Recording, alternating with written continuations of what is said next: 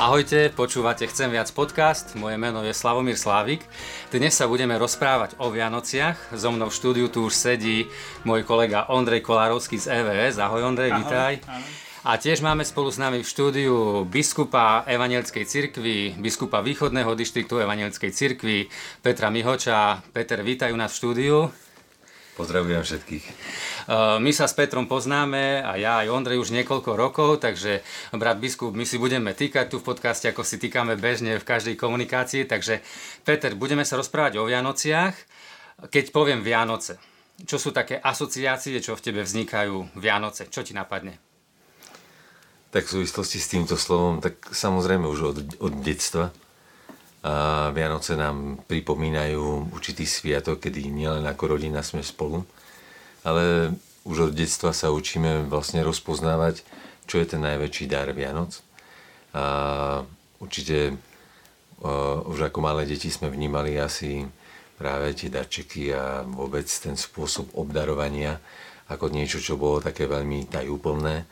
A čakali sme za chvíľu, kedy zazvoní zvonček a a to nám odkryje určité také nejaké tajomstvo, no ale postupom času človek ako dospieva a zreje, tak si vlastne uvedomuje trošku iné hodnoty, ktoré sú veľkým darom počas tých Vianoc. Takže v tom duchovnom slova zmysle a sprítomnenie toho najväčšieho duchovného sveta, teda v tom Kristovom dare života. No ale určite som aj maškatník, no takže Vianoce určite mi pripomínajú aj mamine vianočné oplátky a my na východe tomu voláme bobalky, no a dobrý med alebo dobrá kapusnica, takže a určite aj ten kapor ešte vo vani. Aj keď dnes už nepláva, ale kedy si tu plával. No. Ondrej, ty máš aké asociácie s Vianocami? No rôzne. Ja som vlastne vyrastol ako farárske dieťa na fare, čiže máme asociácie aj také, na jednej strane také asi, ktoré nás všetkých spájajú.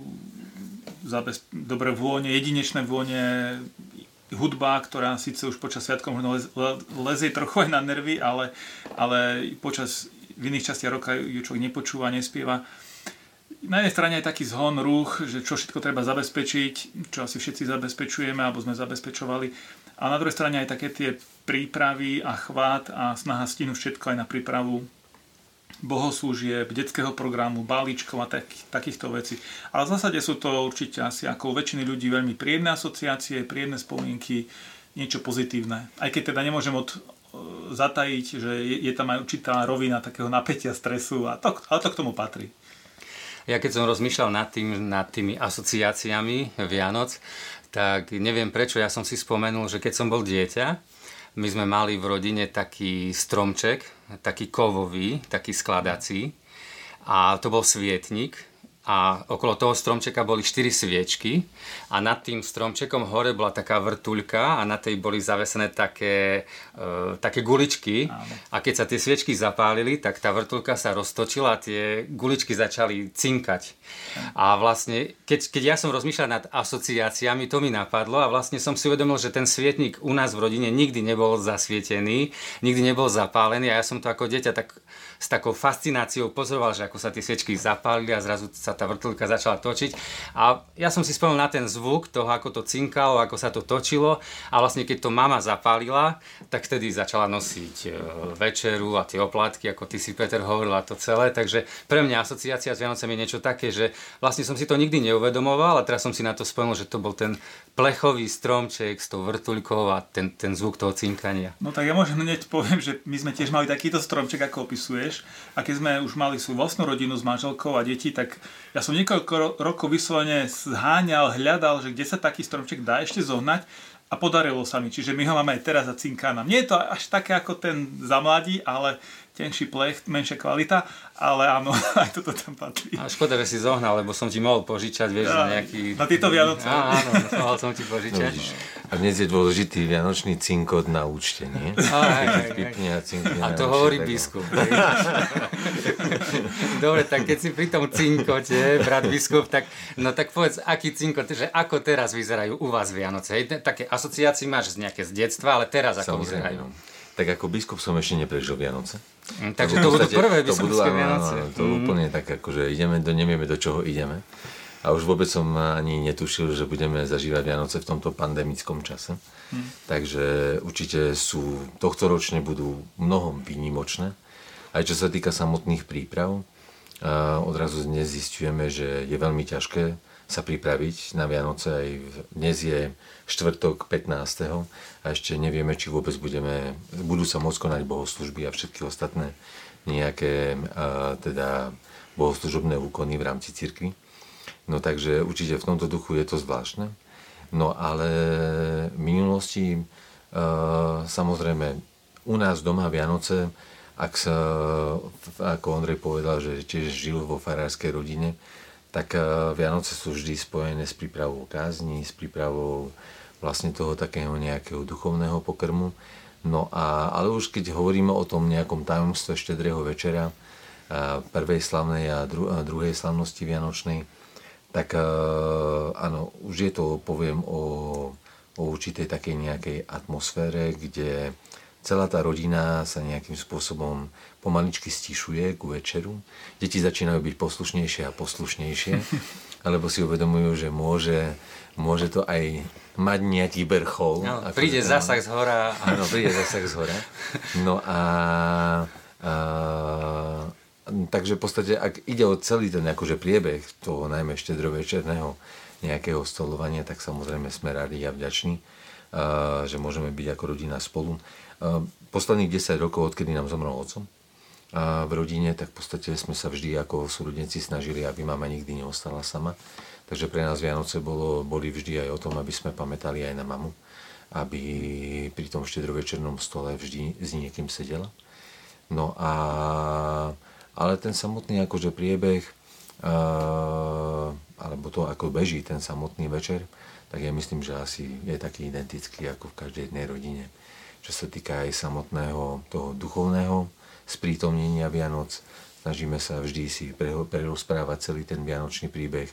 Aj keď je to zaujímavé, lebo keď rozprávate deťom to, čo už x krát počuli a vedia a snažia sa, aj keď v inej nejakej takej forme, no tak oni to tak ešte tak milo tak poprikyvujú a najmä keď už e, prišli a vytriezveli a už sú vo veku, kedy aj spoznali, že Ježiško skutočne tie darčeky nenosí, takže ako to odhalíte aj toto tajomstvo, tak e, aby pochopili, že to, to posolstvo Vianoc, že sa nevyprázdnilo s týmto poznaním, tak e, ale že práve, že v Kristovi nám Pán Boh dáva vlastne tie skutočné práve vianočné hodnoty No tak to nejaký čas aj pri tom našom rodinnom stole akože trvalo, aby to deti rozpoznali.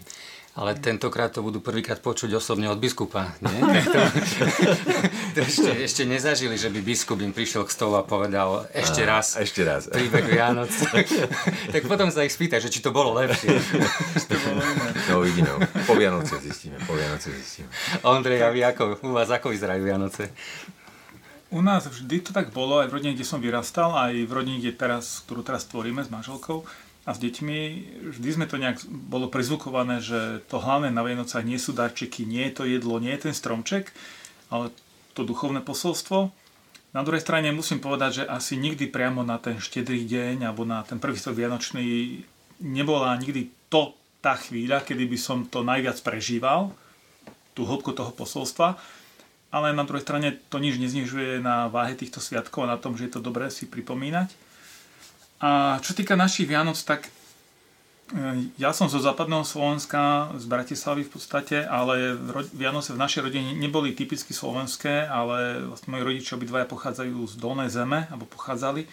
A tak naše tradície boli dolnozemské. Ja som nikdy nevedel, či je to kapusnica, či je to ryba na Vianoce a ja som sa nedal zapojiť do rozhovoru a na mňa pozerali ako na čudáka. Hej. No a čo ste mali? Čo ste mali no nie ste... kapusnicu, ale sármu. Uh-huh. Hej, sárma. To a je vlastne čo ako, je sárma? To je vlastne ako kapu, plnená kapusta. Hej. Uh-huh. Ale no. Holubky?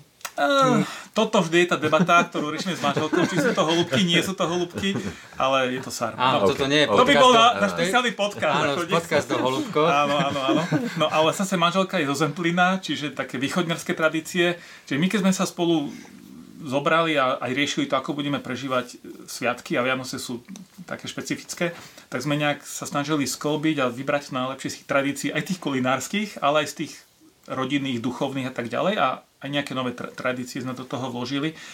Takže vždy sa snažíme mať na pamäti, že to hlavné je, je ten duchovný obsah, ale asi je dobré, keď si človek aj tak nejak nekladie vysoké nároky, že v tej chvíli mám prežiť niečo vynimočné, ale má to zmysel vždy si o tom, si to pripomenúť nejakým spôsobom a, a, a tešiť sa z toho, že, že je to stále pravda a že môžeme byť spolu si túto pravdu pripomínať. Takže asi tak. Hmm. Ty si, Ondrej, povedal, že najdôležitejší na Vianociach je ten duchovný obsah, tak brat biskup pre teba Vianoce z takého pohľadu, že čo je to najhlbšie alebo najkrajšie na Vianociach pre teba, myslím z takého teologického alebo biblického pohľadu?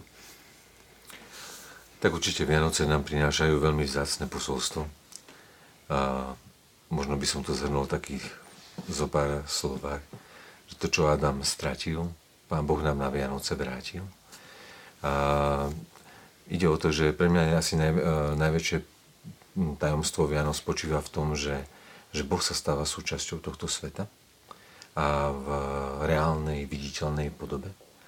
Že odrazu Boha je možné sa fyzicky dotknúť, a že slovo sa stáva telom, a že a keďže Pán Boh vlastne videl, že keď stvoril človeka, stvoril tento svet a on ostal v tom takom nejakom neviditeľnom svete, že vlastne tým eh, ľudským hriechom sa mnohé veci ako keby pretrhli, eh, čo sa týka spoločenstva, takže Boh robí ten ústretový krok práve k tomu, aby, ja som to teraz v jednom takom jednom článku aj písal, aby človek prestal byť Bohom tu na tomto svete.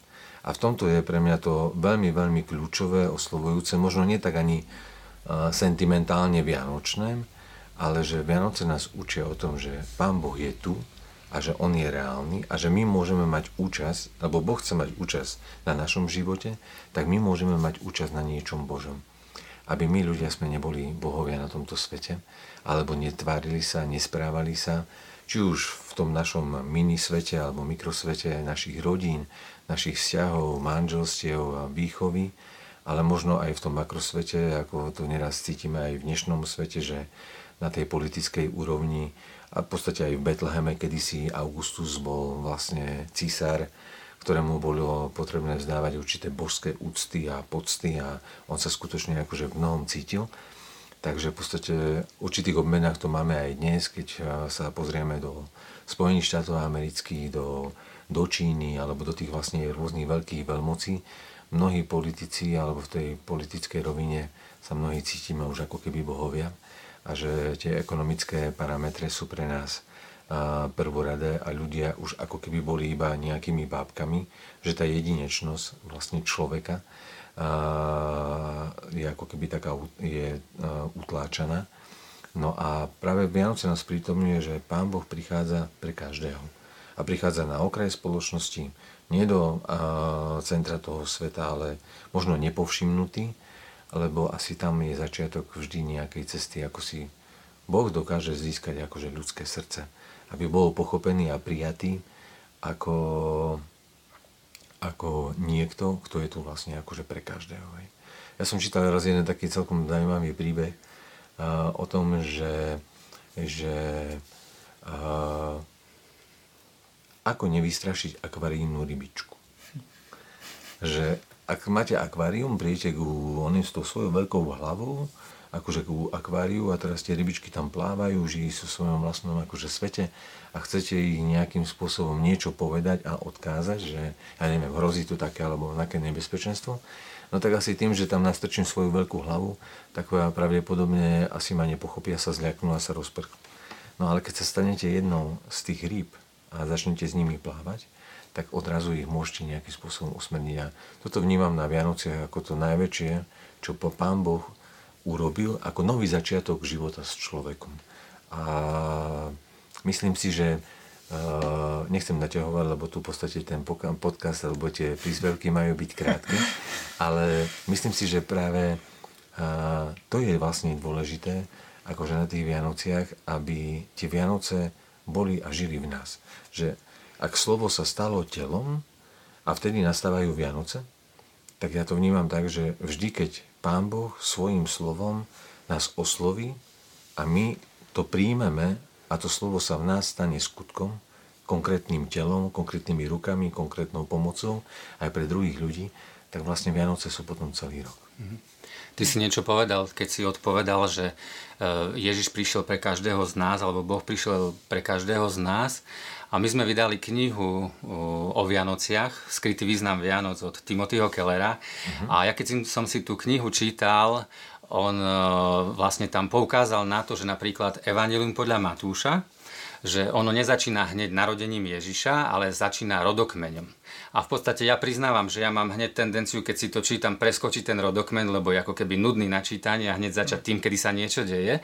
Ale on poukázal na to, že všimnime si ten rodokmeň, že kto je v tom rodokmeni všetko napísaný a povedal, že vlastne rodokmeň vo vtedajšej dobe, to je ako náš životopis v dnešnej dobe. A my keď píšeme svoj životopis, tak máme tendenciu, nemusíme nutne klamať, ale minimálne nespomíname to, čo sa nám v živote nepodarilo, ale dáme tam len to, že v čom sme dobrí, v čom sme skvelí, aby sme sa predali, aby sme získali nejakú prácu. Ale keď si čítame ten rodokmen Ježiša, čo je ako keby jeho životopis u nás, pre nás v dnešnej dobe, tak tam sú spomenutí rôzni ľudia v tom rodokmeni, ktorí neboli práve nejakým veľkým príkladom. Napríklad je tam spomenutý Dávid. Áno, Dávid bol kráľ, ale je tam napísané, že Dávid splodil Šalamúna s manželkou Uriáša.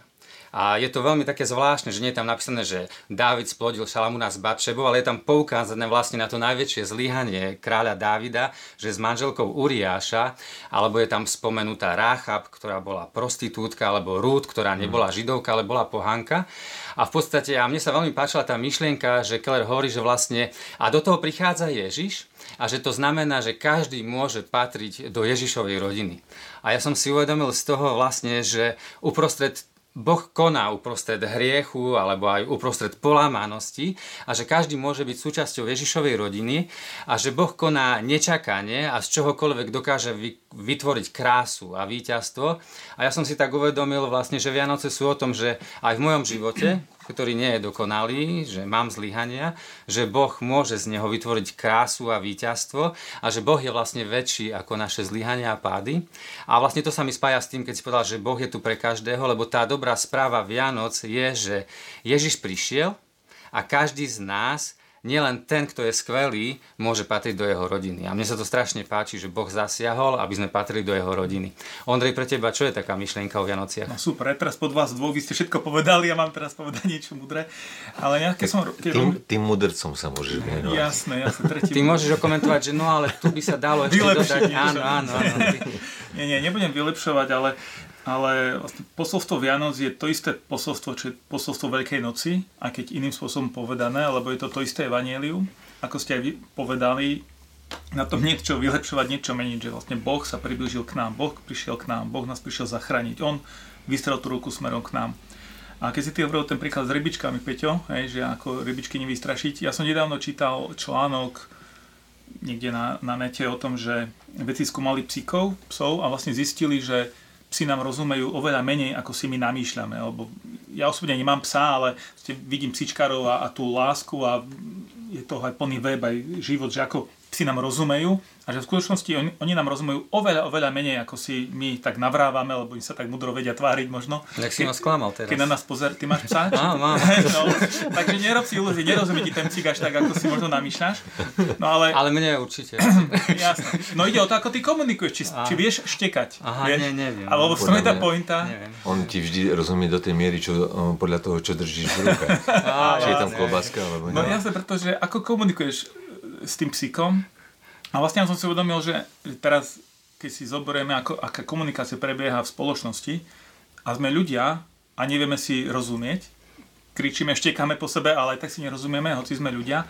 A teraz, ako Pán Boh nám má odkomunikovať to, čo nám chce povedať. A možno tiež k nám komunikoval rôznym spôsobom a my sa tvárime aj mudro, ale tomu nerozumieme. A vlastne on potom urobil ten krok, že, že sa stal jedným z nás. Že aby mi ten pes rozumel, alebo tá rybička, aby som sa musel stať tou rybičkou, tým psom, tým mravcom, aby mi mravce v mravenisku rozumeli. Takže toto robil Pán Boh a to je pre mňa skvelé. A my, my žijeme v kultúre akože s nejakou kresťanskou tradíciou, takže pre nás možno to posolstvo nie je také ohromujúce a je pre nás všedné, ale je to v skutočnosti niečo veľmi jedinečné, čo nemá obdobu v iných náboženstvách, v iných filozofiách, ideológiách, že proste Boh sa stal jedným z nás. Takže aj to je jedno z zmien Ježiša, že Immanuel, Boh s nami, toto vyjadruje veľmi silným spôsobom. Takže keď mi niekto povie, alebo keď ja si poviem, že Vianoce to je to, že Boh je s nami, že Boh prišiel k nám, stal sa jedným z nás, aby sme rozumeli tomu, že nás chce zachrániť, no to mi úplne stačí. Čo viac k tomu dodať? Mhm. Ale predstavte si, že my by sme môžeme pekne rozprávať o Vianociach, môžeme hovoriť nejaké hlboké myšlienky o Vianociach, ale človek by povedal, no dobre, pekne rozprávate o Vianociach, ale čo je taká tvoja rada, alebo čo by, čo by ste poradili ostatným ľuďom, ako prežiť lepšie Vianoce, lepšie než inokedy? Brat biskup. Čo ja viem, no ako tak ľudovo sa hovorí, že baboráň, ale ja neviem, či na túto otázku existuje nejaká taká fundovaná odpoveď, lebo to, ako budeme prežívať Vianoce, je závislé predovšetkým od nášho vnútorného nastavenia. A môže to byť, uh, poviem, čas, tak ako v rámci kalendára, ako každý jeden rok, uh, naplnené určitými tradíciami a tak ďalej a tak ďalej. Alebo môže to byť aj čas nejakého takého vnútorného zastavenia a a kde začneme možno hľadať a prehodnocovať určité veci, kde, kde nám ten Pán Boh chýba akože v tom našom živote, alebo kde začneme možno reflektovať, že či to, kde sme momentálne, čo žijeme, aké problémy riešime, či nie je zase ovocím toho, že možno toho Pána Boha sme zo života nejako vypustili, že nám určité veci zovšedneli, alebo že sme tak ostali kde si na povrchu. No a lebo ono skutočne, akože Vianoce skončia, aj to pozlátko sa nejako rozbalí, darčeky sa porozdávajú, no a potom ostáva, ako Dano Pastriček hovorí v jednom si takom peknom zamyslení, že potom už ostáva iba vianočná depresia. Hej. Že vlastne teraz to, čo sme dlhodobo pripravovali, odrazu tá chvíľa nastala a odrazu a nič. Hej. Takže uh, lenže Pán Boh aj z ničoho dokáže niečo tvoriť. Takže možno aj toto môže byť taká svetá a posvetná chvíľa, kedy nás zastaví a si uvedomíme, že, že Pán Boh nám dáva vždy nejaký možnosť teda toho nového začiatku. A možno malými krokmi uh, lásky, možno pokoja a najmä možno aj uvedomenia si toho, že na čom skutočne záleží. Hej? Lebo ja, ja poviem to tak, že aj my máme doma uh, počas Vianoc stres, hej keď e, človek musí písať kázne, potrebuje pamätať na to, že je tu nejaký chod domácnosti, je potrebné pripraviť, nedaj Bože, e, zabudneš niečo v hypermarkete kúpiť a teraz sa máš vracať e, a nakupovať a ísť naspäť do toho úľa, akože, kde každý niečo zháňa a je na seba nevraživý a ešte do toho ošumalé tie vianočné koledy vám tam hrajú. Takže zase aj ja mám niekedy, akože poviem, vnútorný stres, ale vždy je pre mňa takou posvetnou chvíľou, že uvedomiť si, že, že na čom skutočne záleží. Aj, aj v kruhu tej rodiny. Záleží na tom, aby všetko bolo perfektné, alebo že by všetko bolo vyčistené, lebo aj kvôli upratovaniu je veľa stresu doma. Hej. Niektorí typy ľudí sú takí, že musia mať všetko. Že ja nehovorím, že treba mať čisto, no ale že zosúľadiť si vlastne aj tie nejaké také uh, práve hodnoty alebo priority, na čom záleží a potom zistíme, že možno až tak na veľa veciach nezáleží ale že záleží na tom, že by sme boli skutočne milší, aby sme dokázali si užiť tú danú chvíľu s tými ľuďmi, ktorých nám Pán Boh ešte dal aj tohto roku ako dar, lebo nevieme, čo bude akože do budúcna a že možno, že práve tá chvíľa Vianočná môže byť jedinečná aj v tom samotnom spoločenstve, lebo deti máme v určitom veku, deti majú určitý spôsob videnia a prežívania Vianoc. Takže možno taká rada, aby sme sa skutočne vnútorne zastavili a pozreli sa očami iných na tie Vianoce a možno aj Božími očami na to, čo je podstatou tých Vianoc. A mne vlastne napadlo, keď si to hovoril, že také zosumarizovanie tvojej odpovede by bolo, že e, biskup Evanickej cirkvi odporúča, že nemusíte mať v domácnosti čisto, ale zastavte sa a že čo je najdôležitejšie naozaj v živote a pozrite sa na svoj život Božími očami. Hej. No, napríklad. Ondrej. Ja mám takú otázku, že či odťahujete gauč, ale nemusíš odpovedať pri tom upracovaní Vianočnom. A ty, ty musíš doma odťahovať gauč, si nutený do toho? A my to robíme aj mimo Vianoc, ale nie každý týždeň. takže, dobre. A čo by bola tvoja rada? My sme sa nedávno presťahovali, takže my ešte ten gauč no, nemusíme ja, oťahovať.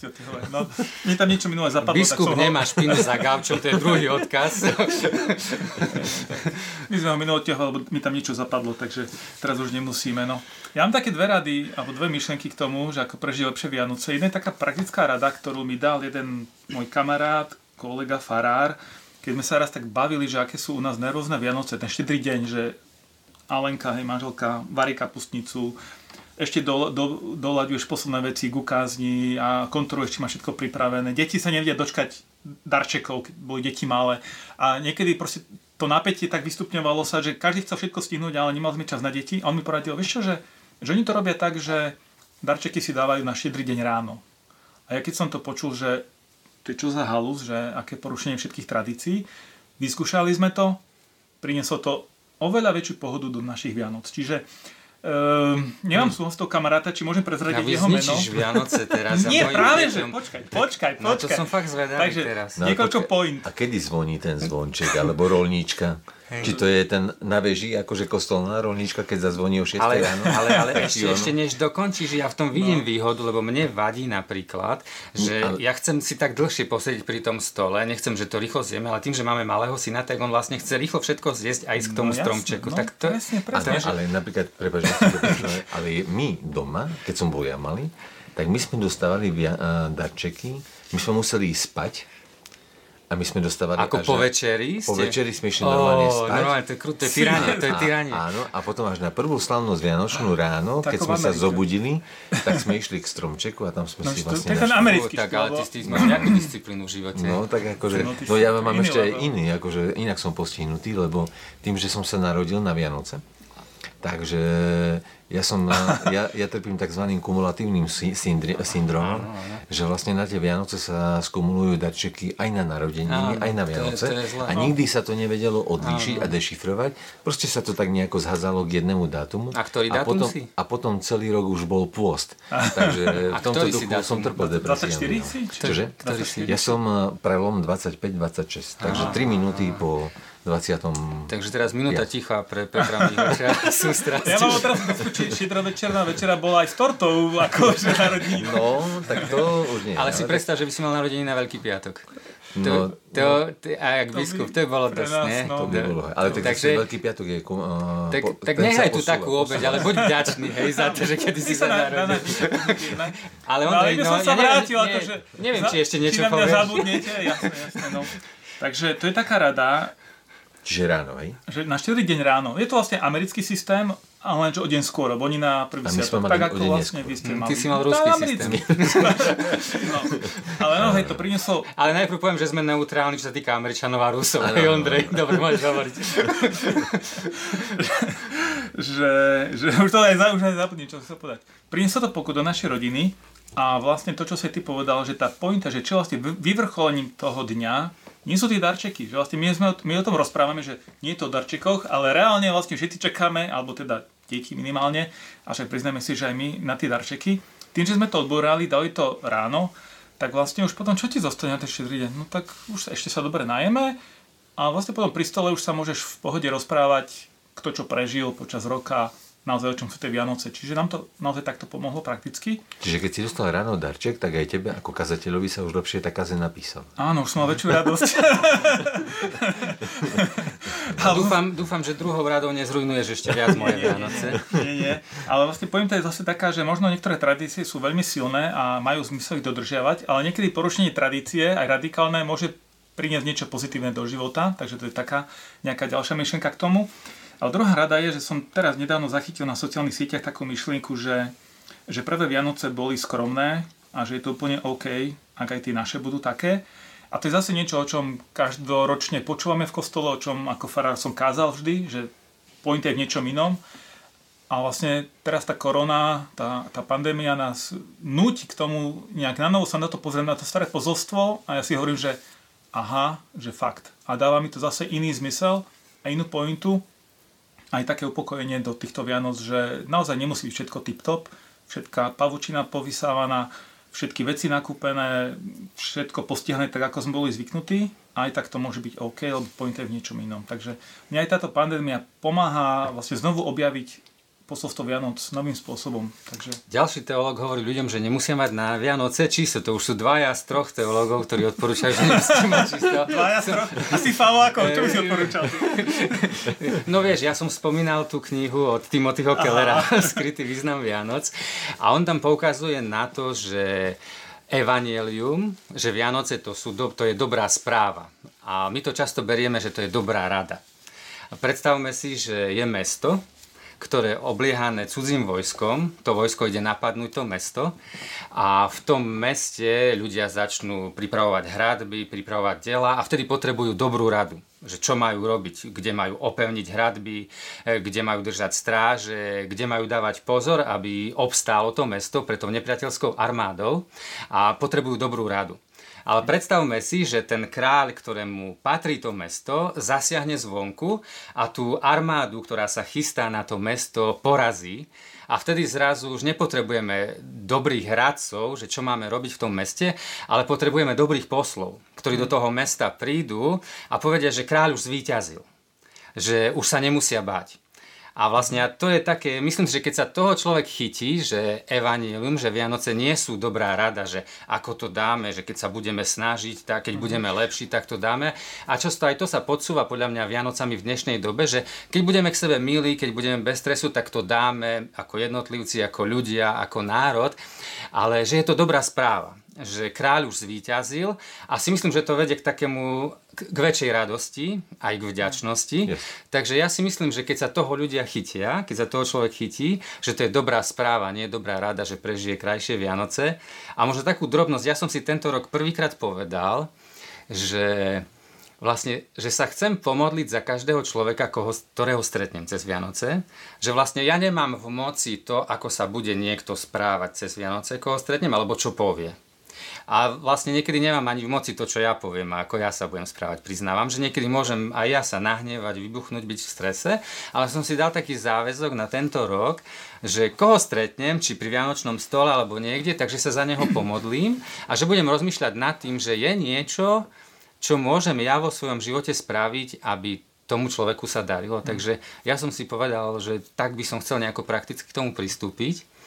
No tak by som ťa chcel stretnúť na Vianoce. No, tak, som istotu, že ale, sa za mňa nikto pomodlí. Ale vieš čo, môžeme to tak spraviť, že je tu, je tu biskup, tak ale naozaj nerobíme to v podcastoch, ale čo keby som ťa, Peter, vyzval, že ľudia, čo počúvajú toto, ano. je to, možno teraz je čas Vianoc, že keby ty ako biskup si sa normálne v našom podcaste pomodlil ako takú modlitbu takého možno požehnania pre ľudí, ktorí počúvajú, pre možno dobré Vianoce, pre chytenie sa toho naozajstného posolstva Vianoc, o ktorom sme rozprávali. Môžem ťa k tomu pozvať?